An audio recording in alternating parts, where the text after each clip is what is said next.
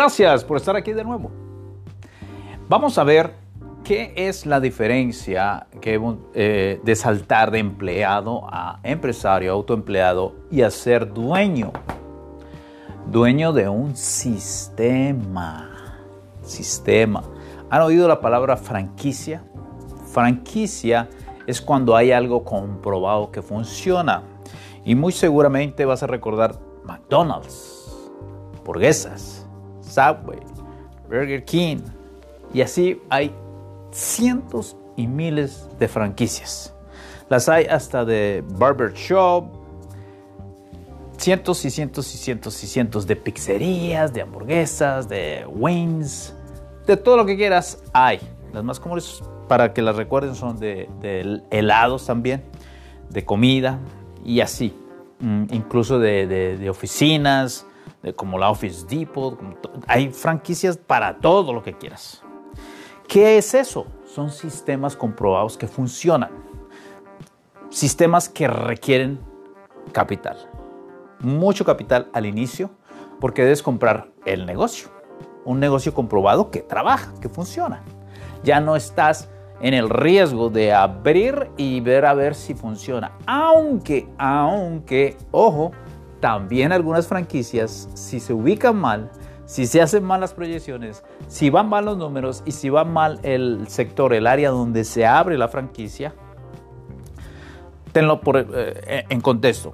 Geográficamente, aterriza en tu ciudad, aterriza en un barrio específico, ahora aterriza en una calle específica y ubícate en dentro de ese sector, cualquiera que estés imaginando ahora, y ahí, ah, ahí funcionaría un McDonald's. Me gustaría abrir un McDonald's ahí porque está a tres minutos de mi casa. No, no, no, no, no, no. Así no se hacen los negocios. La mayoría de empresarios es lo que hacen. Los nuevos empresarios, lo que están empezando es tratar de ubicar algo que sea bueno para ellos. Lejos de pensar en los prospectos, en los clientes que van a ir a ese local. Pero bueno, el punto es, la mayoría de franquicias ofrecen un sistema comprobado, pero eso no quiere decir que usted lo eximan de la responsabilidad. Usted sigue siendo responsable, pone el capital, pero usted sigue siendo el responsable por los contratos, por cumplir los contratos, por lo que debe hacer y no le debe hacer, porque todo eso está estipulado. Usted no se puede salir a hacer una hamburguesa diferente a la que le dicen que haga, ni comprar el pan donde no debe comprarlo, porque ellos todo lo tienen fríamente estipulado en contratos. Y usted tiene que respetar los contratos, comprar las aseguranzas, contratar los abogados, las licencias, todo lo que vimos en el capítulo anterior. Las responsabilidades siguen siendo suyas, no más que usted delega, porque ahora tiene managers, supervisores, empleados que pueden hacer funcionar el negocio sin la necesidad de que usted esté presente.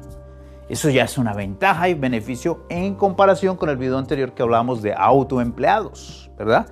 Aquí no se requiere la presencia del dueño, aunque en algunas franquicias sí la requiere. Hay que tener en cuenta todos esos puntos. En algunas franquicias, dependiendo de la que tomes, sí requiere la presencia del, del dueño.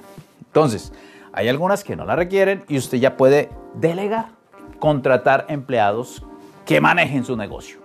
Eso es la diferencia de ser un autoempleado a alguien que se apalanca y usa sus franquicias. O puede ser que usted mismo desarrolle su propia compañía. ¿Quién dice que no? Claro que sí. Usted puede desarrollar su compañía de, limpieza, su compañía de pintura, su compañía de construcción. Está en todo su derecho, en el, legal derecho de hacerlo, y no tiene que ir a través de la franquicia. Y si quiere también contratar eh, gerentes o managers y, así, etcétera, etcétera, jefes de cuadrillas y así todo el, personal que usted requiere está en todo su derecho. Pero eso depende mucho más de la capacidad de manejar cientos y miles de personas, que tan grande usted quiere su compañía. ¿Ok? Eso es en cuanto a los negocios tradicionales locales. Las personas que son empresarios y se arriesgan y se van abren un restaurante, dos, tres, cuatro, cinco, a la final tiene siete, diez, quince restaurantes. algunos les irá bien, algunos les dará pérdida y unos se equilibran con otros las pérdidas y ganancias. Pero ese es un modelo válido, pero se requiere mucha más ah, capacidad de manejo, de, manejo de, inversiones, de manejo de capital, de manejo de personal, de manejo de emociones y de manejo del riesgo. Porque el riesgo es grande. Mm, posiblemente de 100 negocios que abren todos los años, 6 meses, un año, 99 o 90 de esos locales, aventuras, ya no existen dentro de 3 años.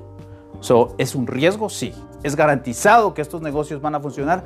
Las franquicias puede que tengan un poquito más de ventaja y beneficio. A, si la persona toma el riesgo y abre él mismo el negocio. Entonces son bonitos modelos de negocios, sí, son eh, logrables, se pueden lograr en el tiempo, todo depende de muchos factores, de muchos factores, de la ciudad, del dueño, etcétera, todos los asesores que tenga, el plan de negocios, etcétera, etcétera. Así que es muy eh, importante que usted se eduque y se asesore. No lo haga por usted solo, si no lo ha hecho, edúquese, pregunte, pregunte, asesórese, hagan planes, hagan números y entonces láncese a conquistar su tan anhelado negocio. De lo contrario, no se pierda el siguiente video, donde también podremos estar hablando acerca de otros sistemas hay otros sistemas de negocios de los que les voy a hablar en el siguiente video, así que no se me pierdan. Nos vemos en el siguiente.